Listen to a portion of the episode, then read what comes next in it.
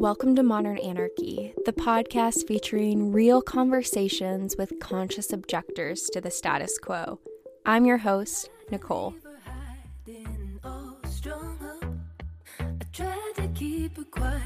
she's screaming inside of me. I tried to keep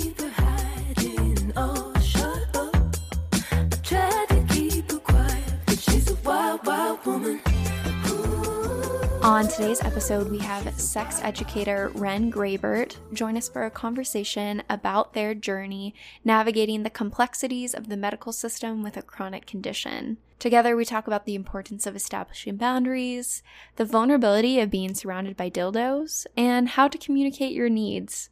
Y'all, I really appreciate how Ren shared so much of their personal journey to discovering their chronic condition and just some of the complexities that they had to face when moving through the medical system. And it is so clear how their experience shaped their passion to change this system. So, Ren, my heart goes out to you. Keep fighting on and making the world a better place. Y'all, tune in. When you need mealtime inspiration, it's worth shopping Kroger, where you'll find over 30,000 mouthwatering choices that excite your inner foodie. And no matter what tasty choice you make, you'll enjoy our everyday low prices, plus extra ways to save, like digital coupons worth over $600 each week. You can also save up to $1 off per gallon at the pump with fuel points. More savings and more inspiring flavors make shopping Kroger worth it every time. Kroger, fresh for everyone. Fuel restrictions apply. Yeah, how are you actually doing?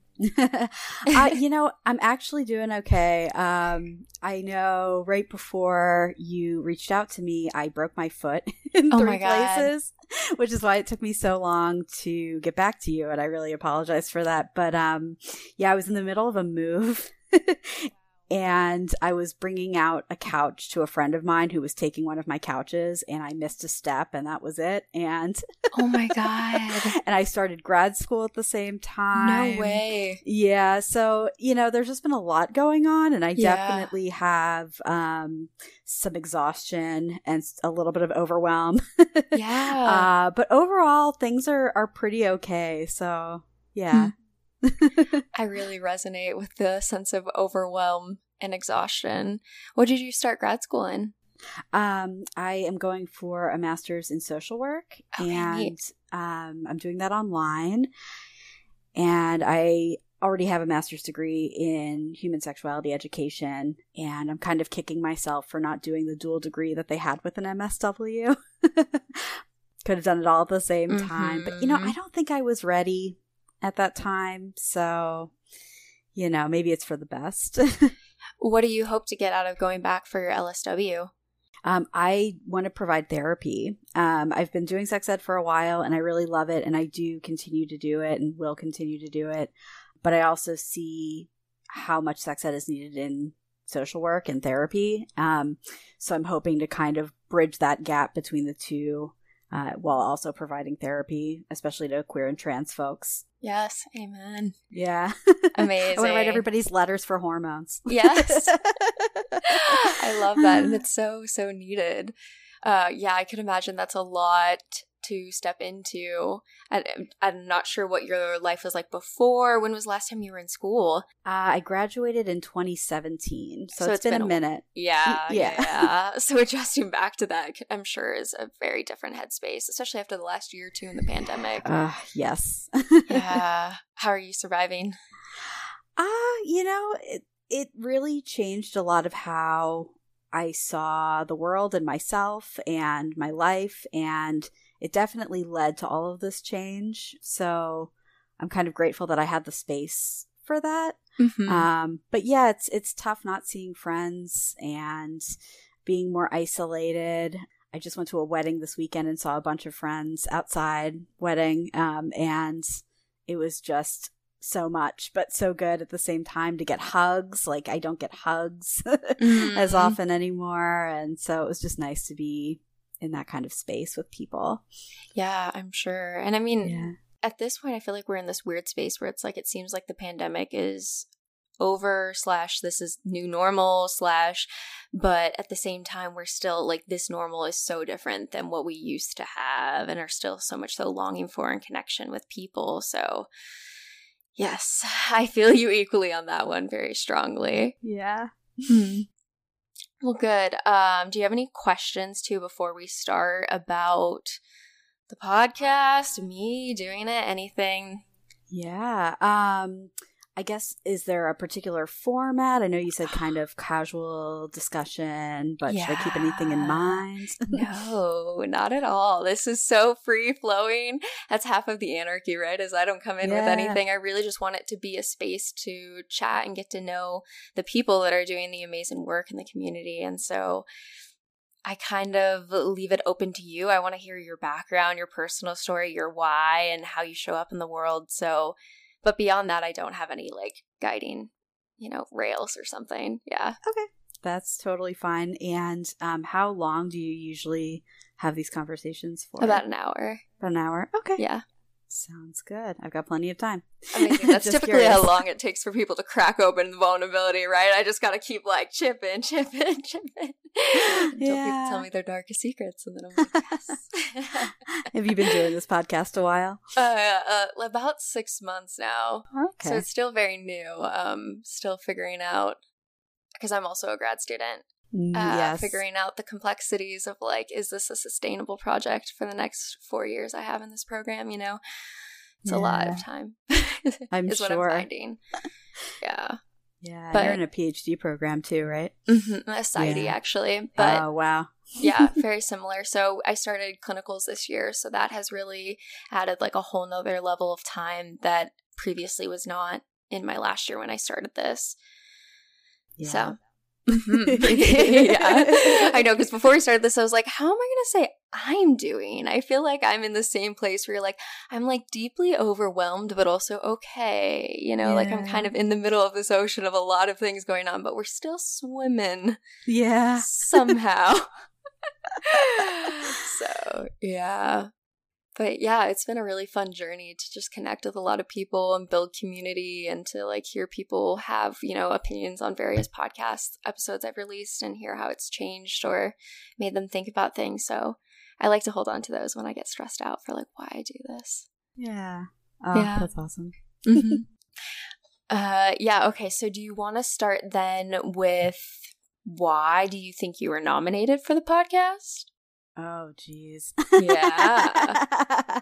Ooh, big questions. Big questions. Mhm. Well, I know that um, you had been speaking with Karen Yates, who was on an episode. I have to listen.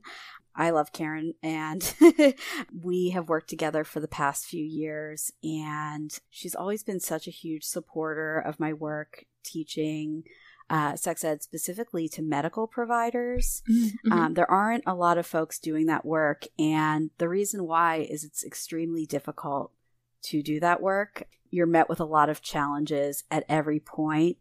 Doctors are not given much sex ed at all. Um, Mhm. The most recent stats are about three to 10 hours in all of their medical training, all of it. Wow. all those years, and that's all they get. And that's not, you know, always No. even the case. Sometimes they have even less than that. When I was working at a hospital with with providers, I told them that stat, and one doctor looked at me and said, "You know, that sounds really generous because I got nothing. Three to ten hours, no." wow. Yeah. So it's really hard. And it's not so much anymore that the students don't want to know. I mean, I'm sure there are medical students and, and residents who are not super interested, but I'm finding more and more that they are, and their programs are blocking it from within and externally. So. Mhm. I, I understood, you know, if they don't want to be responsible for some reason, if they felt like it was a PR issue for some reason, that that made sense. But then I was working with an organization externally providing reproductive health care um, training and specifically abortion training for family medicine and OBGYNs. And so many of their programs were blocking them from getting that external training. It was really strange, you know, and a lot of them would say, "Oh, we're we think this is great. This is really important." And then when it came down to getting these folks their malpractice insurance and their licensing and whatever other paperwork needed to be completed, uh some re- for some reason it wouldn't work out at the last moment. So Hmm. yeah, so it's really tricky to, to do this work, but it's so, so needed. Do you have any? Well, okay, one. Thank you. Yes, it is so deeply needed. And I'm already just in awe of the fact that you're fighting a huge, huge system here by what you're talking about. Do you have any thoughts about what is causing that pushback from the multiple different levels of like the hierarchy that you're combating right now? I think that a lot of the people in charge of medical education are coming from an outdated perspective. And I think that there's a lot of concern about progress, you know, what that looks like and is that acceptable? And, you know, if we allow this, are we making a mockery of our institution? And just kind of these, these thoughts that we've heard in the past, right? But they aren't really all that accurate anymore. But because a lot of folks in those positions of power are still coming from that mindset, yeah, it's really tough to move the needle forward. Mm. Right. And it makes sense that, I mean, after the years of patriarchy and capitalistic structure that we have, at the top would be the people that have that mentality and want to keep that there, making it harder to do the work that you're doing of trying to bring that change. What do you think doctors are missing by not getting this education? At the most foundational level, I feel like they're missing out on the best ways to connect with their patients. Mm. You know, it's not just about sex ed facts and how bodies work and what things people do in their bedrooms. It's also being able to have a real conversation with somebody and saying, Hey, I just want to make sure you're okay from a healthcare perspective. I want to make sure you have the information you need to make the best choices for yourself. And how can I connect you to resources? And how can I answer questions for you that are specific to you and your life and your body? So yeah, I think I think they're really missing out on that that humanity piece, honestly. Right, right, right, right, right. Why, or I want to take you a little bit further back. This is what you're doing now, but also how did you get into this? No one just starts, you know, out of the womb being like, this is what I'm going to do for the rest of my life. So I really want to hear, like, where does your journey begin? It's funny you say that because I feel like I've been doing this my whole life. And the reason why is because um, I really decided I wanted to do this work when I was 16 years old. Oh, and wow. I I feel like you hear a lot of this kind of stuff from sex educators like, oh, I was the friend who everybody came to with questions because I had a cool mom who told me things or I knew how to search these things on the internet. Uh, but really, my my start was um, I came out as queer at a very very young age, and I started attending a weekly youth group provided by my local Planned Parenthood for LGBTQ youth, and everybody working there was a sex educator. You know, they were Planned Parenthood staff. Um, they had to provide sex ed in order to get funding to do this work. Um, and I just loved having such a safe space to be myself and Yeah. meet other people who were similar to me. And I just thought to myself, this is what I want to do. I want to create these safe spaces for people. Mm. When you came out, was your community a safe space for you at that time? I mean, and your community being friends, family.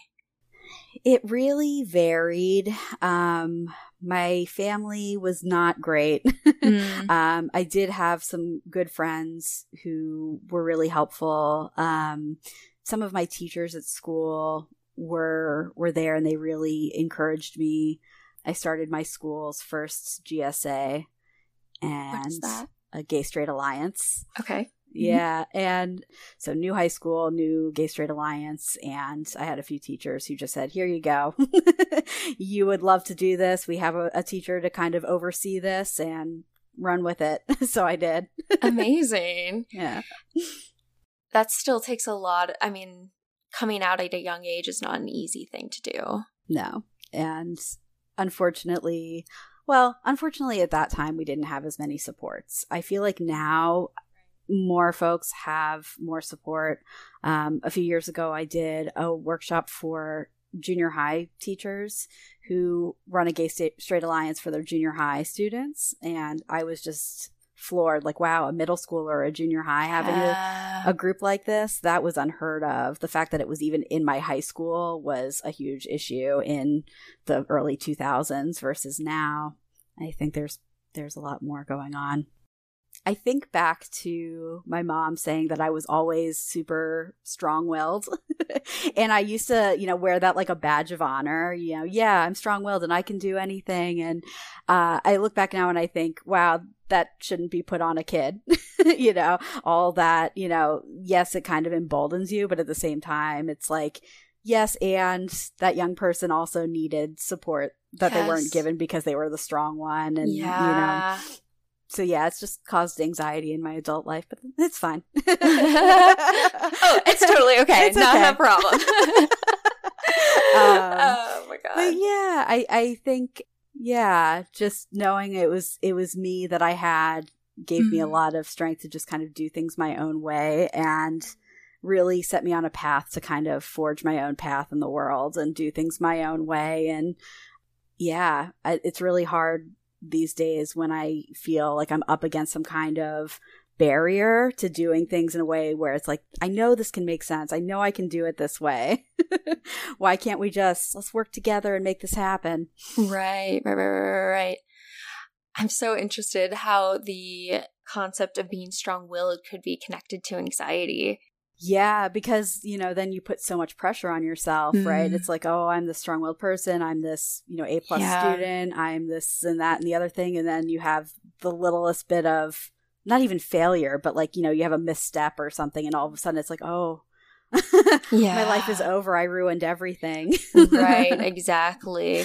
I know. I literally had therapy today and just of like going through these different ongoing relationship problems that I have in my own life. Coming to my therapist and being like, I just don't know. I don't have the answers and I don't know what to do right now. And just even that, like, made me like come to tears just because I just felt so weak. And even in that, just learning that, you know, to find compassion for ourselves in those moments. And it makes a lot of sense that we don't always have to be 100% put together but like somehow even like subconsciously that's just like such a drive at the back of my head that i'm sure you resonate with yeah, absolutely. like god i don't have to have the answers always but like my brain is like yes you do it's like we're just trying to relax a little bit more you know Yeah.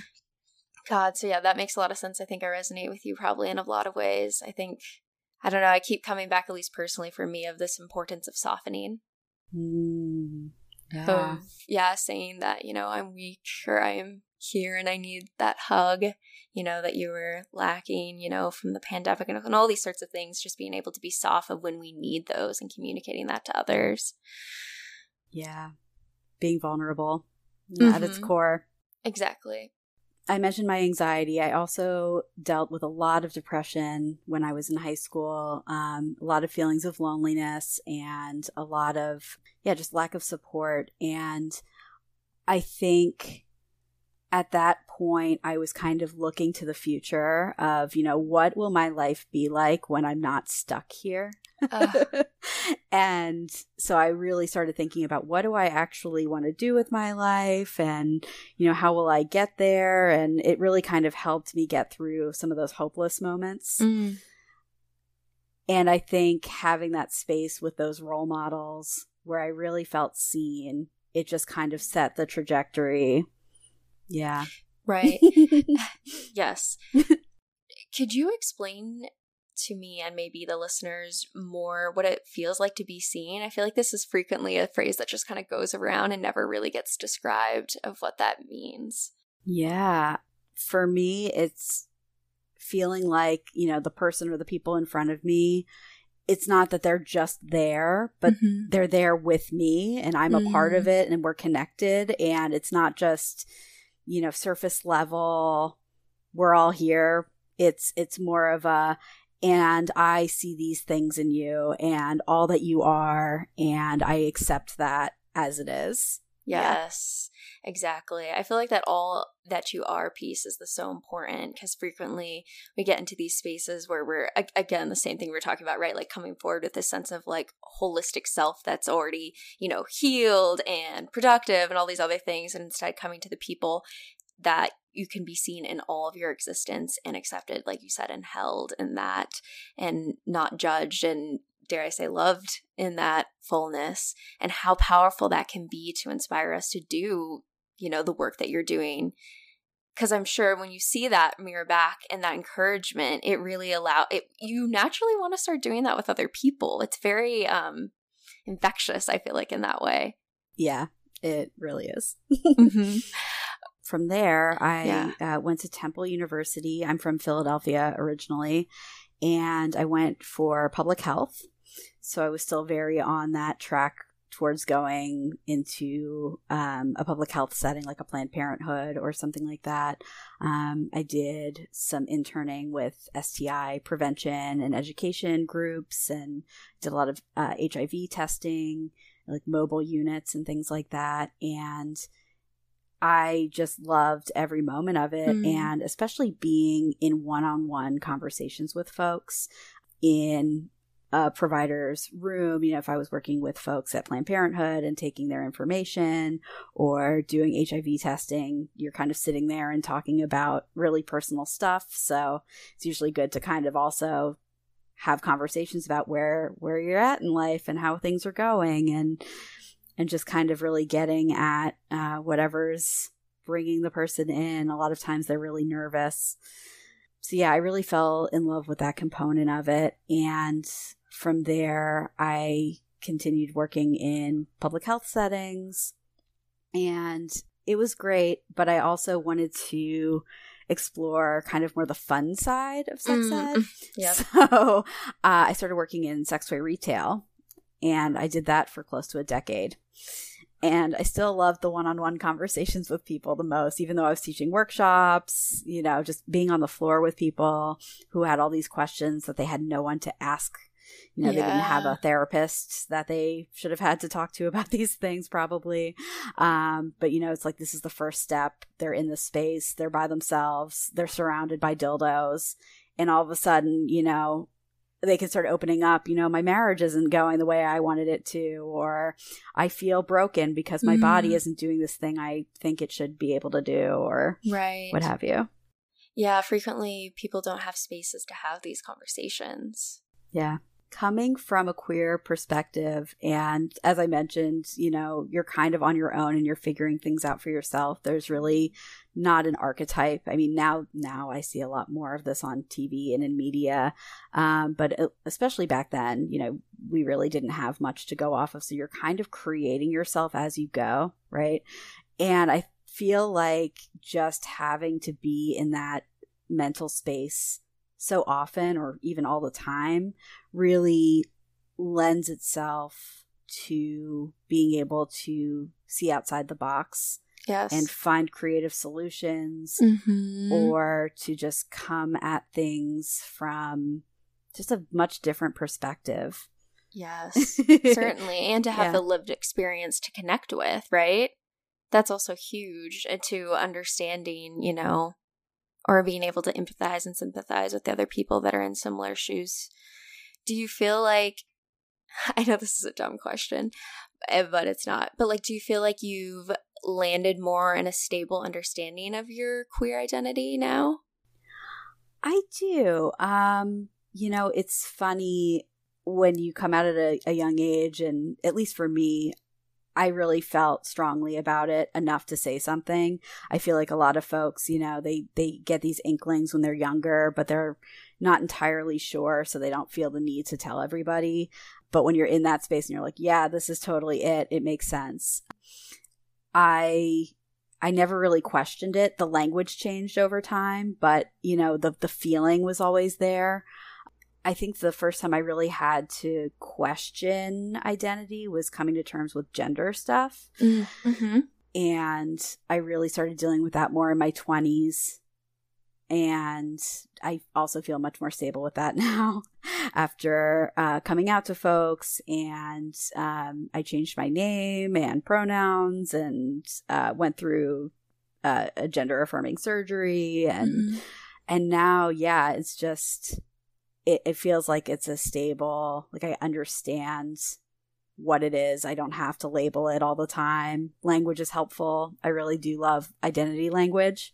I think we need it in order to not be erased from history as much as possible. Right. Um, but it's also really nice to just have that feeling and to know like this is me, this is home, yes. this is what it feels like, and Ugh, that's it. amazing.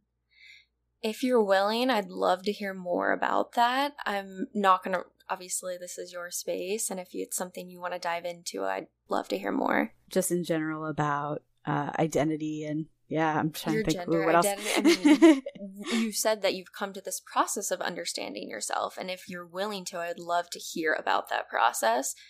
But also with this show, I don't want to ever like pigeonhole someone's like one piece of identity to be like, this is where we're going. And so if you don't want to direct it in that way, we can still like talk about other things. But Yeah, no, I can talk about that a little bit more. And I, I think it also connects to some other identities, so I'll kind of go into that too. okay, great. By the time I really started focusing on gender identity, I was also becoming chronically ill. Mm, so there was Wow. also, you know, those two pieces at the same time of dealing with with body stuff in terms of physically what that felt like and mentally of feeling, you know, dysphoria and being Wow. in medical situations all the time and having to advocate for myself. And I think that even strengthened that that self advocacy that I already kind of had there, which also really helped with you know talking to family members or talking to people in my life who didn't necessarily quote unquote get it uh, in terms of Mm. non-binary gender. I identify as agender, so when I think of gender for myself, it's like, no, there's just, it's nothing, nothing's there. I understand how gender feels for other people from what they tell me, from what I read. Um, but from like an internal perspective, it doesn't, it doesn't feel like it makes sense.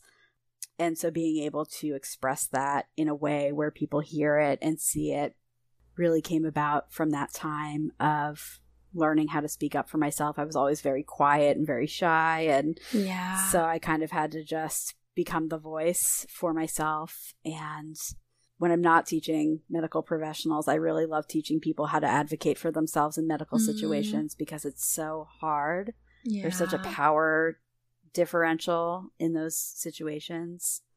I know I'm kind of going off topic, but no, no, no, you're good. I Um, could, yeah. I could hear when you were speaking about that, just the heaviness of that journey for you, and thank you for sharing. And the people who didn't get it, how have you been in community with those people? Are those your family? Are those like, because uh, I think a lot of people would resonate with that same experience of understanding yourself so well, but having so many other people just be confused by that.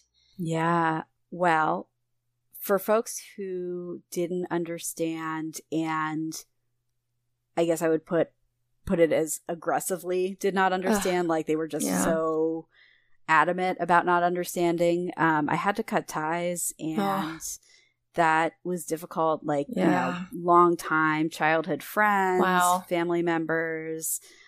Yeah, it was really really hard but also realizing, you know, trying to keep this person in my life when they're trying so hard to bring me down. Yeah. it just wasn't worth it anymore. And I think I have a lot more respect for them now in being in a space where it's like, you know what? They're doing their thing over there. They're not affecting me on a regular basis. I can I can respect that they are a full human being who has, you know, their positives and negatives Right, in all right, other areas of their lives besides this and it's just a shame that Mm. we couldn't stay in community with each other but at the same time you know my mom has been amazing and she really had no clue but she tried so hard especially with pronouns pronouns were tough um, but she she got it and Yes. she's even taught other family members. She's been the Ah, one to tell it. them, like, oh, this is, you know, you should be talking to Ren. This is Ren's name and pronouns, and this is what's going on. Um, she told my 86 year old aunt, who is handling it very well. um, she doesn't it. always get it right, but it's very clear how supportive she is. So we kind of just go back and forth with this positive. I'm like, yeah, I wouldn't say you go girl. That's no, but you know what? Thank you. Thank you for that enthusiasm about whatever we're talking about. and then she's really great about it and just corrects herself and is like, "Yeah, you do that thing." right. And that's all we can ask for. Oh, Yeah. Cat cat Yeah. moment. Come Aw. sit. This happens every podcast at some point. She likes to come in. Oh, she wants to be Uh, involved. Exactly. This is I like to call this is my co-producer, Miss Fat Cat. um she's not fat at all, that's the point. But um wow, okay, this is this is not easy at all. And I'm so the process of cutting ties with people for your own benef- benefit instead of trying to change them is huge. And I think that's something at least I struggle with. I don't know, where I'm always like, well, no, let me show them. Let me show and teach and bring people in. And recognizing when that is no longer serving you is really difficult. It really is. And I also recognize the privilege that there is in being able to cut people off. I know, Yeah. you know, culturally for for people who are not white like I am and not um, in a lot of other privileged positions like I am, it's really Mhm. tough.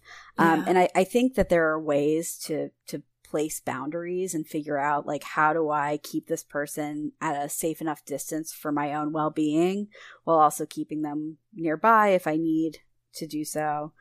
So I always like to be cautious of that and thinking about, you know, it's not always easy and I'm not advocating for people to just cut people off unless they want to and they can, you know, do what's best for you. But I think that there are a lot of ways to set good boundaries around that. I think there's a lot of confusion about boundaries being something where you're telling someone what they can and can't do, but it's really more about what you are willing to be a part of.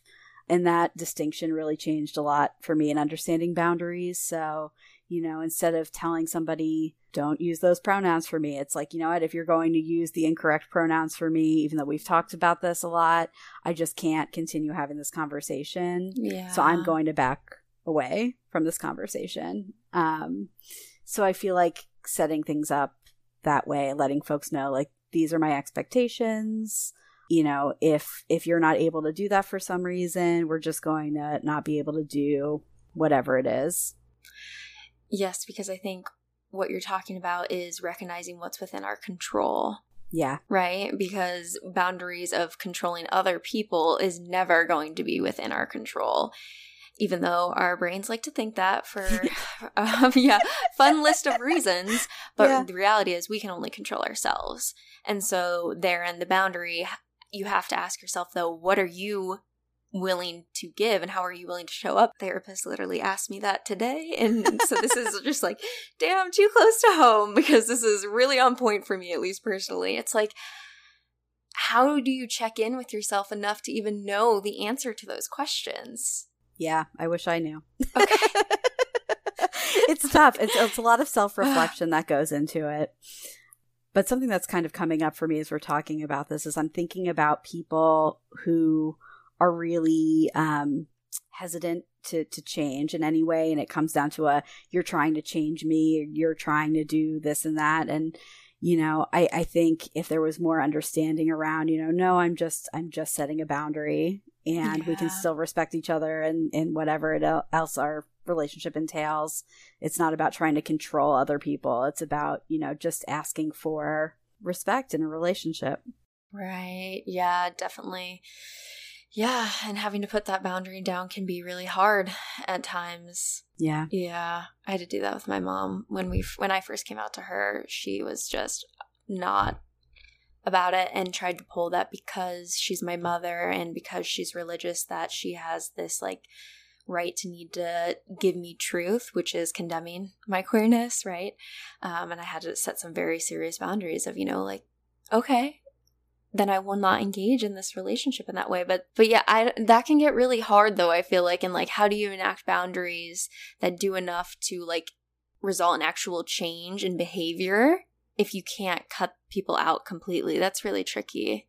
Yeah. And I think every situation Is is, different. Yeah.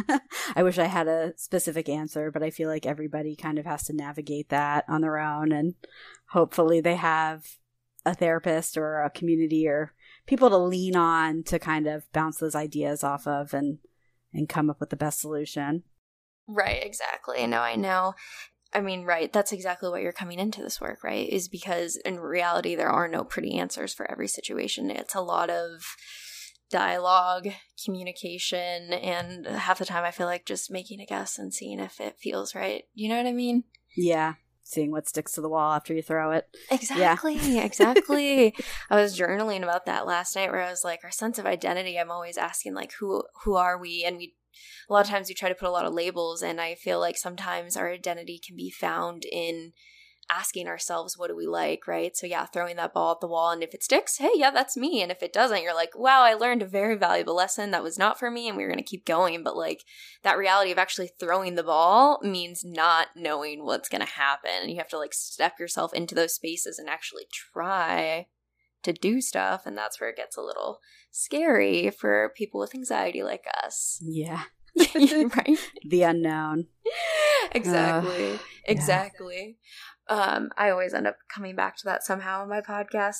So, talking more about your journey to with the medical system, what do you feel like you lacked in your experience that you hope, you know, by becoming an educator in this space, you can change? Well, thinking about times working with medical providers as a chronically ill person and feeling like I was being placed into a box a lot of the time around, you know, different identities instead of being asked, you know, what does this actually mean for you? Um, you know, and being asked relevant questions. I feel like I was asked a lot of irrelevant questions that were more about curiosity and, you know, trying to learn um, versus trying to help. I feel like, you know, going through chronic illness it takes a long time to get any kind of formal diagnosis.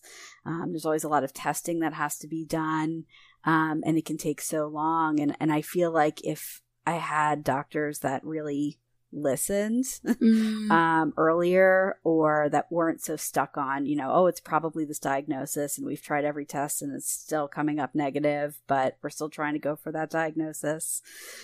Yeah, I know this is coming out in a very scattered way, but but really what it comes down to is that I feel like they just, you know, were not listening or had mm. a very particular idea of what was happening or who I was. And instead of communicating well and trying to figure it out, we did a lot of, of unnecessary everything.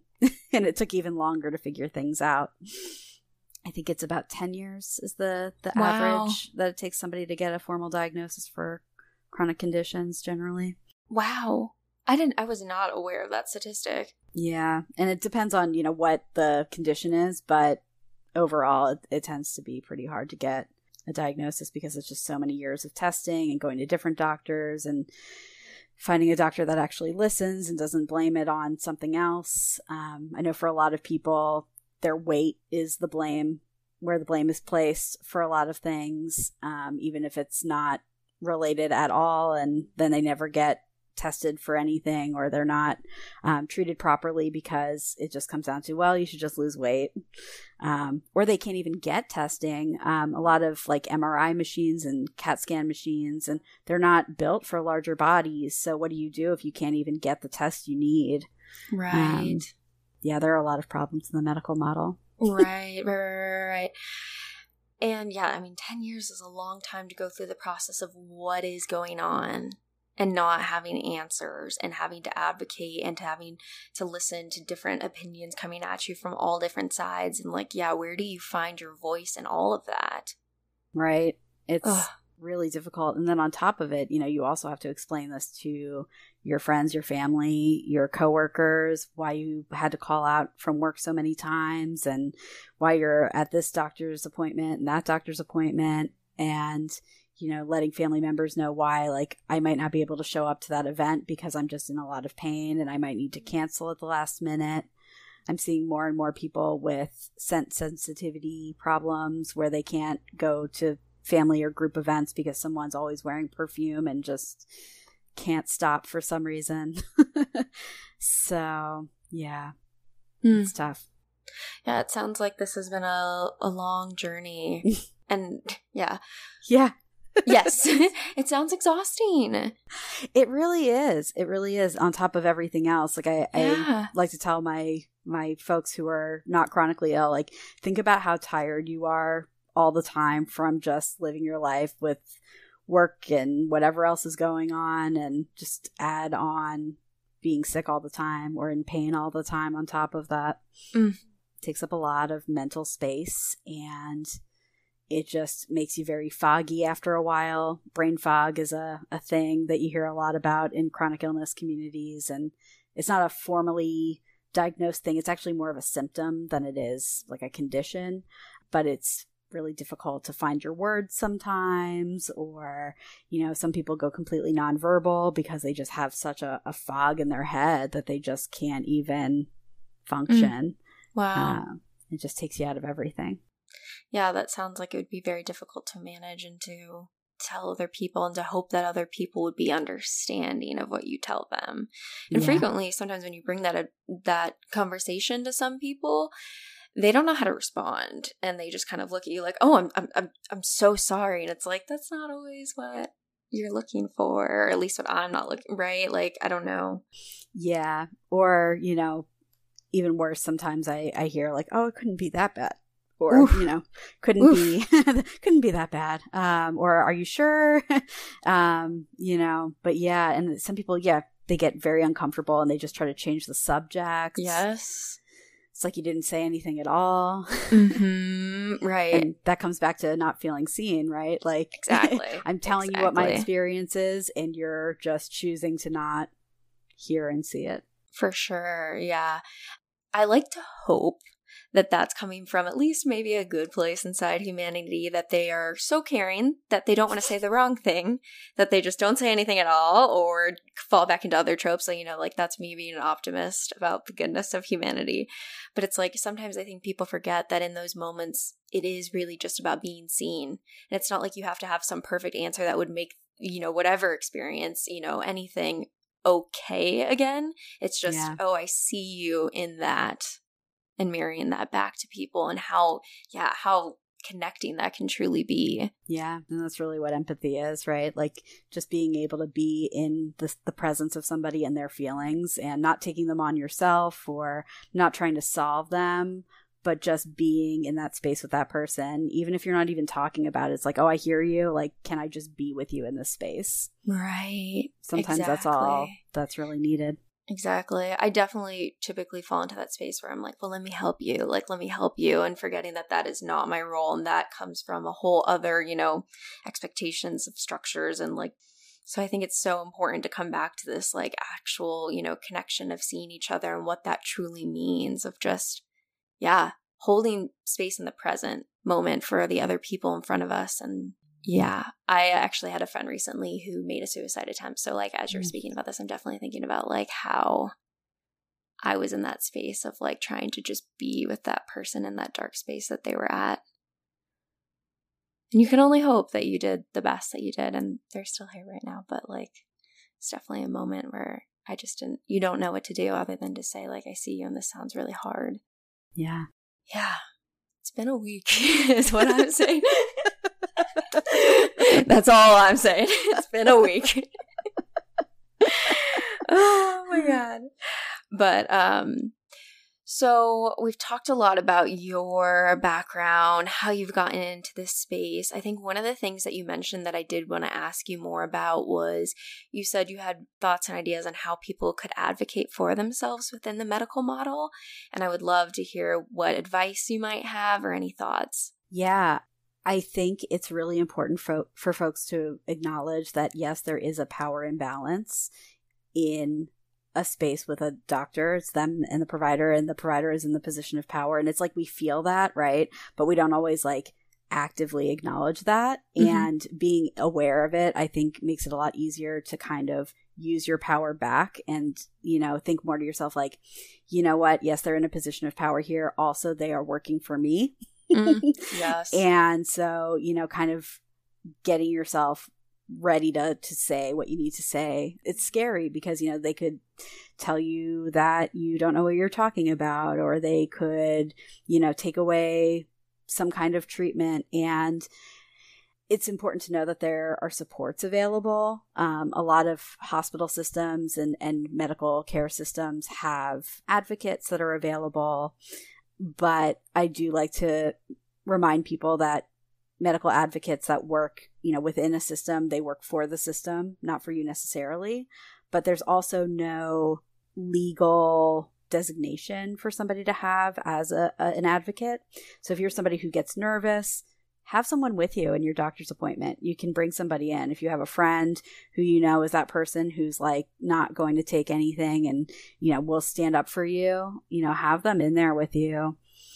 If you don't have somebody, you know, writing things down in advance is really helpful, making sure that you have your thoughts compiled because it's really easy to get there and and you've been thinking about all these things and then all of a sudden the doctor said so, says what's going on and you're like you know, I think I'm okay. Or you only mention one or two things. yes. and then you leave and oh no, I forgot to mention that important thing. So yeah, I think I think it's it's good to kind of just give yourself that space to remember, you know, you're in a tough situation. You have these ways to support yourself. You have supports available and use them. Yeah tricky thing is to use them, you must first accept that you need them or yes. want to have them, right? Yeah. And that that can be pretty tricky. And yeah. I think that's where people kind of get stuck is it's like right. I want to do this for myself, but how and yeah. so I think it's really important to just start at that point of realizing like I need to to do this for myself because nobody else is going to. And it's hard and it really shouldn't be put on patients this way um, unfortunately. uh, in a completely different world, I imagine this would go a very different way, but until the medical system is really overhauled, it's kind of on us to to speak up and and say what we we need to say. Yes, were advocates really essential during your time with the medical system? And continued time? Have you leaned on them and found support? I have not worked with a professional patient advocate. It's harder to find independent patient advocate. This is something I, I could try to figure out like more resources that are out there for folks. But because I knew that there was no like legal issue around bringing in a, a, friend or a partner or somebody that's what i tended to do okay yeah to bring somebody who i knew understood the situation understood what was going on with me, had really seen and heard what was going on, and we had talked about it, and I knew that they knew what to say, and if there was pushback, they would say something. Um, that helps me a lot. And so I always tell people make sure if you have that person in your life who's willing to help to ask them. Right. Yes. To be vulnerable enough to ask for that support. Yeah. I'm glad you really had those people in your life at that time to be there with you. Yeah, it would would have been much more difficult without them because it took so long to finally just be the person to walk in and say this is what I need from you as my doctor and if you can't provide that I'm going to go somewhere else. Yeah, right, taking that power back. Yeah. Which I think is so important with everything that we have going on with the medical model cuz I don't think that it's going to be overhauled anytime soon. I think that there's will be enough work for both of us within this field for a long time. Yes. I know. I know. Are there any pieces of advice that you feel like you didn't touch on from how I led the conversation that you were like, damn, this is what I wanted to really give people and I didn't have the space? Ah, uh, no, I mean, I feel like we got into some pretty deep stuff here. Yeah. No, I think I think that was that was great. okay, awesome. Okay, good. I always want to check. You know, I'm that person that sometimes gets home and is like, damn, I had something and I forgot. Yeah. So I like to hold the space for it. Okay, well then let me ask you one closing question that I ask everyone on the podcast. What is one thing that you wish other people understood was more normal? Hmm. You know, I think I'm going to go a little deep with this one. I love it. I and it's not very specific, but I feel like, you know, a lot of people deal with like really deep hurt from their past or just in their life in general, where it feels like, you know, I'm the only person who could have ever experienced anything like this ever.